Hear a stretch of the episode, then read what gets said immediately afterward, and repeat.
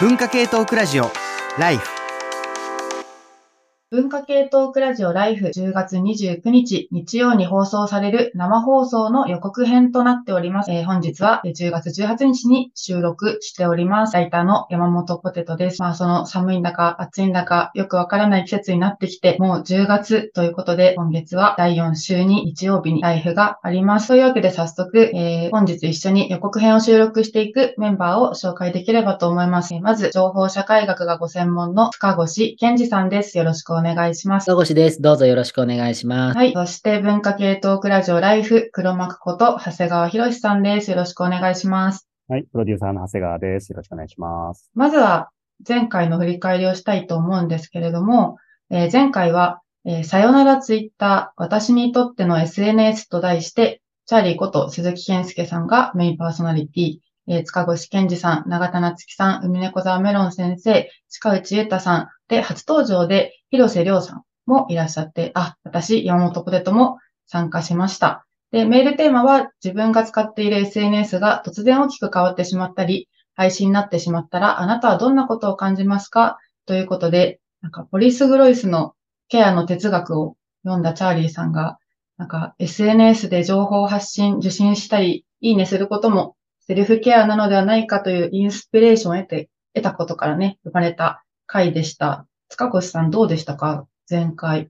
はい、もうね、あのー非常にね、楽しくみんなで喋れたなと思うんですけど、僕は結構うん永田夏樹さんが、あの、ツイッターのいろいろな昔話をするのがとっても楽しくて、まあ、それ以外にもいろんなことがね、重要な話があったと思うので、そしてね、あれですよね、海の小沢メロン先生と一緒にアフタートークもね、やって、このポッドキャスそうそうトしてますもんね。そうなんです。えっ、と、振り返りとして、さよならツイッター、私にとっての SNS の振り返りを山本ポテトのポトフというポッドキャストで行いました。で、前回ですね、ベストメールが3通ありまして、えー、綿谷エリナさん、工藤文子さん、おおなじみのメンバーの方々と、あの、中学18年生さんに、えっと、ベストメールをお送りしました。ということで、その詳しいベストメールの内容については、ぜひ、山本ポテトのポトフの振り返りの回を聞いていただきたいと思います。私もなんかこの回すごく面白くて、永田先生のいろいろな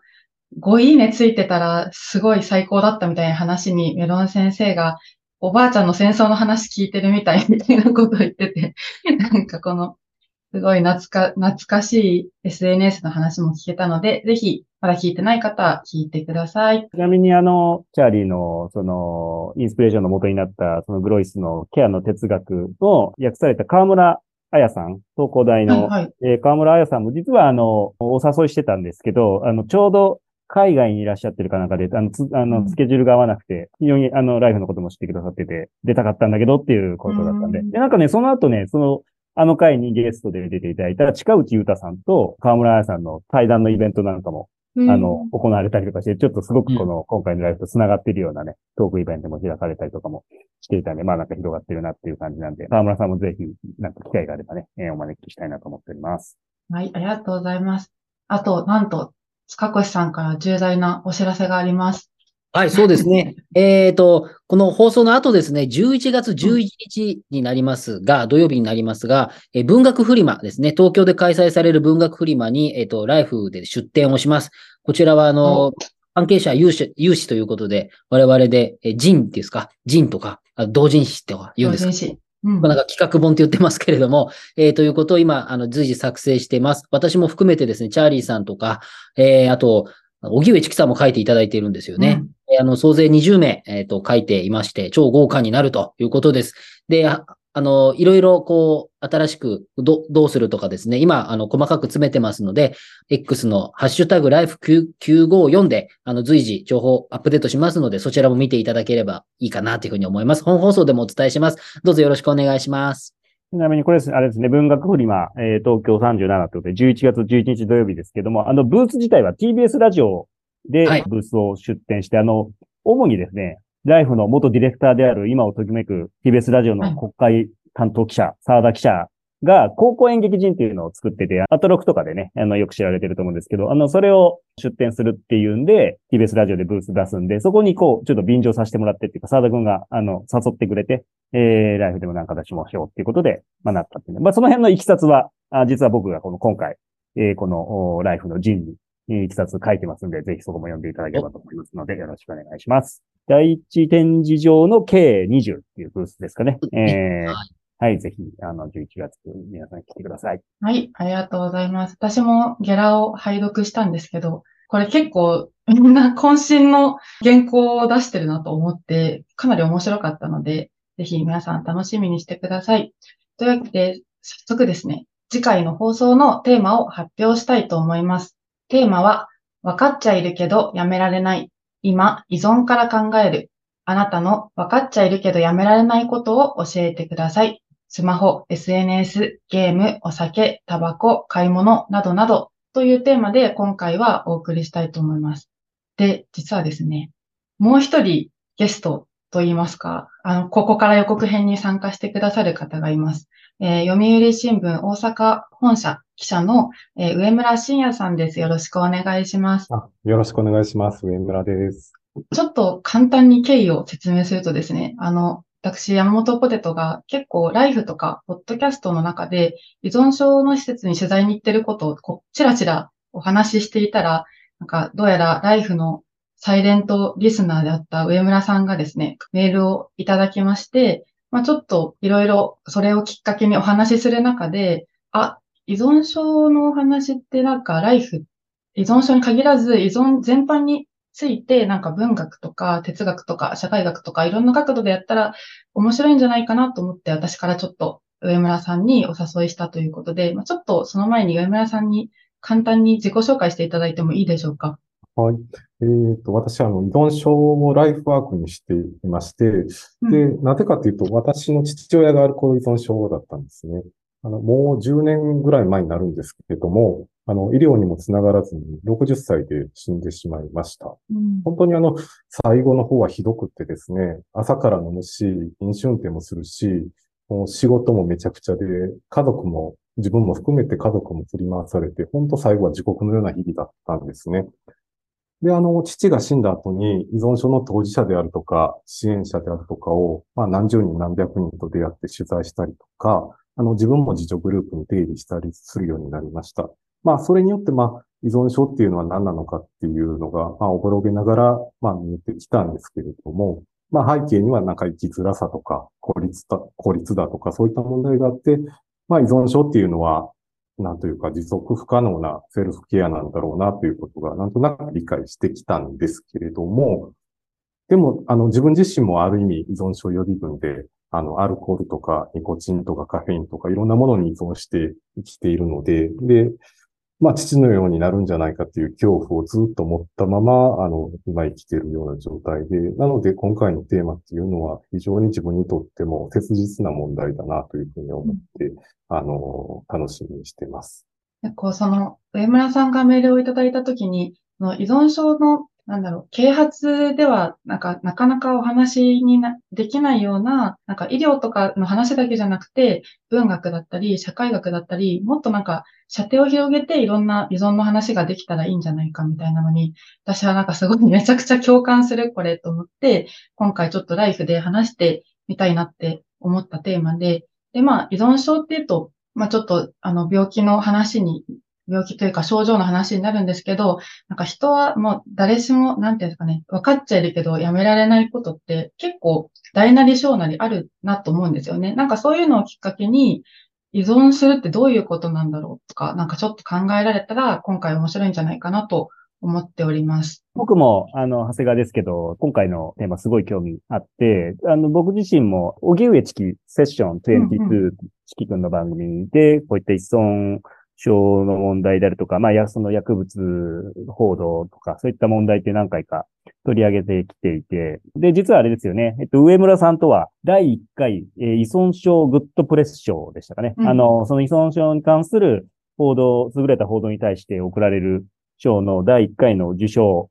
式で、まあ、お互いに、あの、受賞者として同じ席に居合わせたことも、実は2018年の時にあって、まあ、その回、あの、セッションがギャラクシー賞を取った回でもあるんですけど、そういう、あの、ことに関して僕も興味があったんです。その興味のあり方っていうのはもちろん、そのセッションでやってることについては、その依存症っていうね、あの、まあ、ある種の、まあ、病気というか、あの、もので、それに対してメディアがどういうような報道をすべきかってことでやってきたんですけど、一方で結構その、例えばそうだな、その頃に精神看護っていう、あの、医学書院の専門誌で、国分光一郎さんの、あの、中道体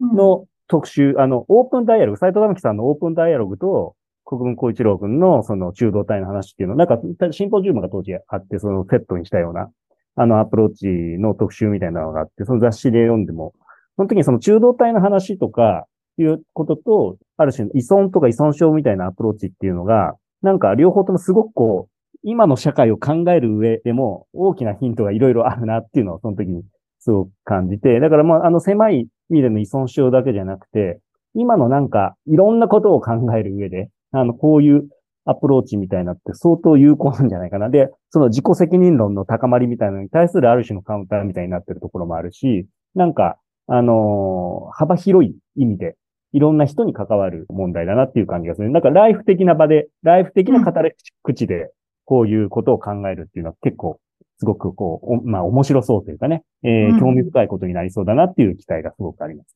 ちなみに、長谷川さんが分かっちゃいけどやめられないことって言われたら何ですか？僕は、僕結構、あの、収集癖があって、で、なんていうか、たくさん買っちゃうんですよ。うん、安いものをたくさん買うんですけど、で、あの、レコードと、中古レコードと古本を買うのが好きで。あの読むのじゃなくて。そう、もう、か、買って並べるのが好きで、揃えたくなるっていう。で、未だに、だからもう、だから学学生時代から何十年と買い続けているので、もう家が全く隙間なく、もういろんな部屋がもうそれで潰れちゃってるから、どう考えてももうやめたいんだけど、見たら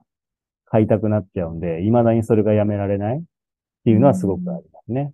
それからあの、今一番自分でもやめたいんだけど、って思ってるのは、スマホで Facebook とか開くと今リール動画が出るじゃないですか。ああ、その短い動画みたいなね。短い動画、短い動画のいろんななんか、トックみたいなね。そう、なんか動物のやつとか、まあいろいろね、いろいろそれがなんか出てきちゃって、それ見見てても、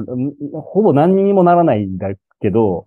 分かってるんだけど、ついついついつい見続けちゃうって結構時間経ってるみたいな、あれがあの不毛な時間をなんとかしたいっていうのが今のお悩みですね。結構共感する人多そうですよね、その。あれ何なんですかね。うん。見ちゃう、見ちゃう。見ちゃう。なんかあの、ライオンがなんか捕まえて食べてるやつがさ、なんか、ああ、かわいそうとか思いながらずっと見ちゃう。あと、謎の DIY のやつとか見ちゃいますよね、あれ。ね。あの、DIY のね、錆びた包丁を研ぐやつとかすごい一時期。上村さんは何かありますか？先ほどもちょっとお話しされていましたけど。うん、そうですね。あの、アルコールとかニコチン、カフェインとかそのあたりはもちろんそうなんですけど、うんうん、さっきちょっとポテトさんから言われて何かなと思ってたんですけど、僕の場合はやっぱりサッカー観戦がかなり依存性が高いなと思っていて、あの、そうなんだ。あの、サッカーの、あの、J リーグのあの、リッセル神戸っていうチームをもう四半世紀応援してるんですけど、もう去年なんかかなりの絶不調で、開幕して十何試合勝ちなしみたいな状況で、こんなの、あの、見ない方が明らかに精神正常いいことは分かっているんだけれども、まあ次は勝つだろうみたいな、あの、ギャンブル依存症みたいな面だっていう、あの、ちょっと感染してしまって、まあ今年はかなり調子良くて、もしかしたら優勝するするんじゃないかって思ってるんですけど、まあ、なんというか、これは、あの、やめたくてもやめられないものかな 多分こういう人いっぱいいると思うんですけど。ひいきのチームのスポーツ観戦っていうか。塚越さんはありますか？そうですね。やっぱり、さっき言ってたようなスマホとかですね。僕の場合はもっと、あの、なんていうんですかね。肌色が、なんていうんですかね。肌が多い。姉さんがいっぱい出てきますけど。肌ない。言い方に気をつけてくださいね。はい。そういうこともありますけれども、もう一個ね、やっぱ僕あるなと思ったら、物はあんま買わないのであるなと思ったら、これですね。させて、させていただく。させていただく？あのね、とにかくメールでも何でも、あの、あんまり、なんていうか、合法的に正しくないってよく言われるじゃないですか。うん、何々させていただいてって。あんまりこう、あれ使わない方がいいって分かってるんですよ。でも、うん、いつまでもさせていただきって、あの、なんか書いてしまいます。あれはダメです。ダメこれ依存 それ依存なのかなさせていただく、させていただいてなんとかさせていただく公文。うんダメなんだ、ダメなんだと思いながらも、させていただくの強さに俺は負けていますね。うん わかんないですけど、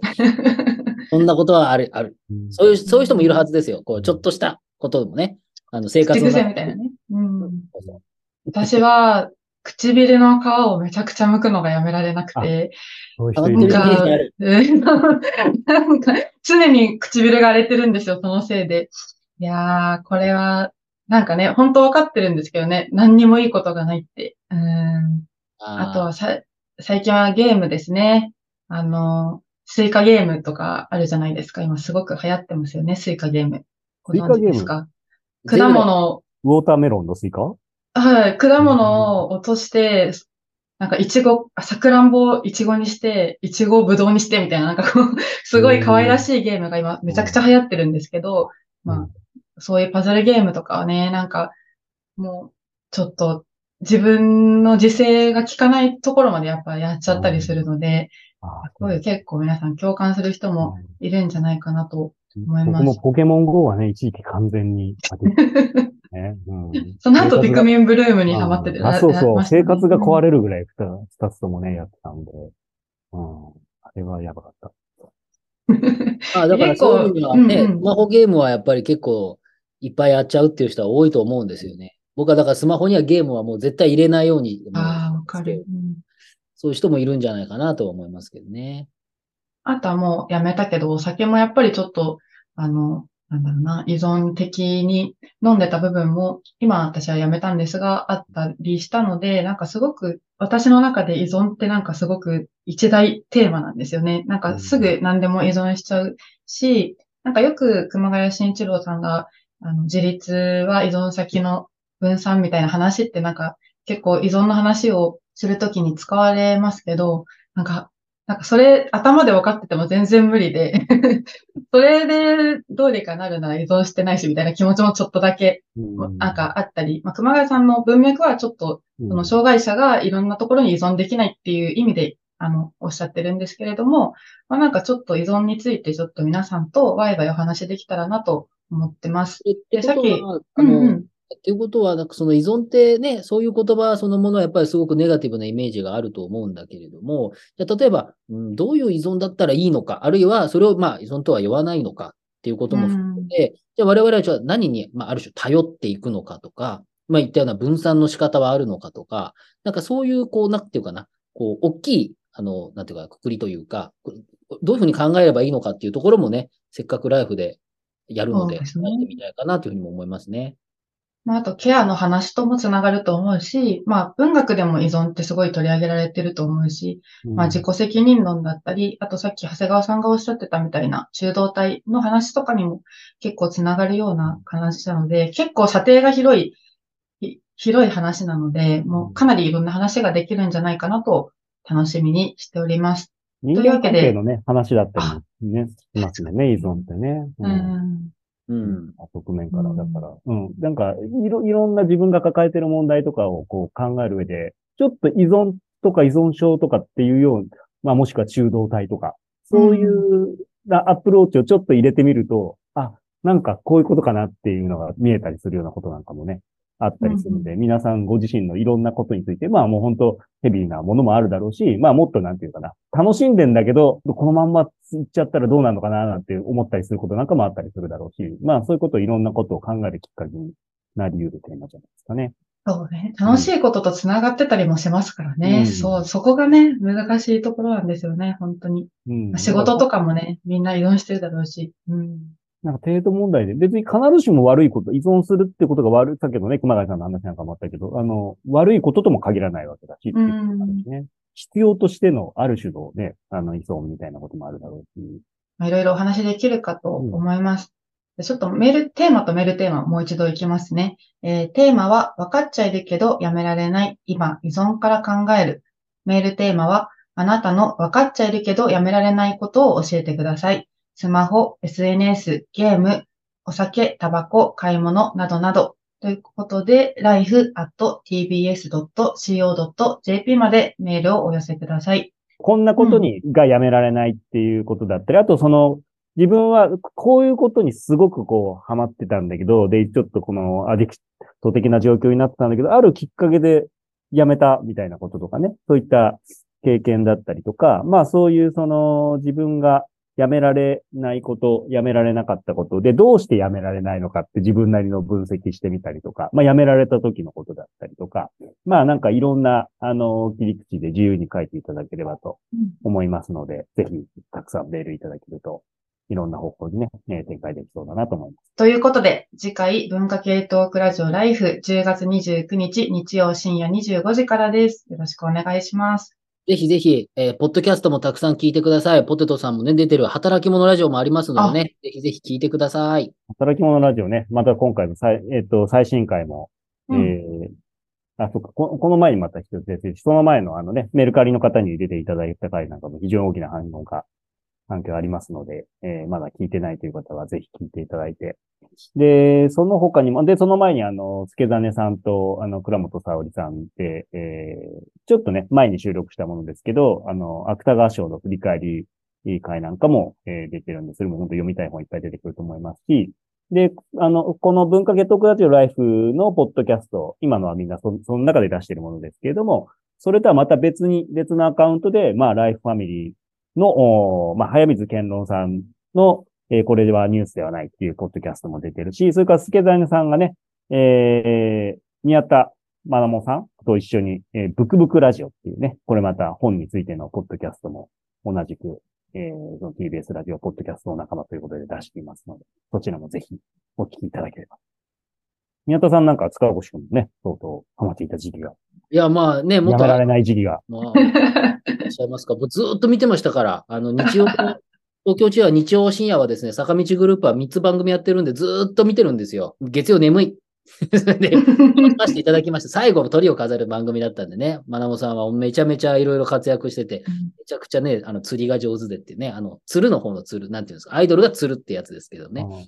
楽しかったですよ。もう素晴らしい。ひな、ひなたもっとひなたか。ね。そうですね。でもその時からも文学、すごくいろんなね、企画でも文学の話いろいろしたりとかしてたんで、小説をね、今小説家になられてるっていうか。素晴らしいですね。はい。というわけで、次回文化系トークラジオライフ10月29日日曜深夜25時からです。本放送もぜひお楽しみください。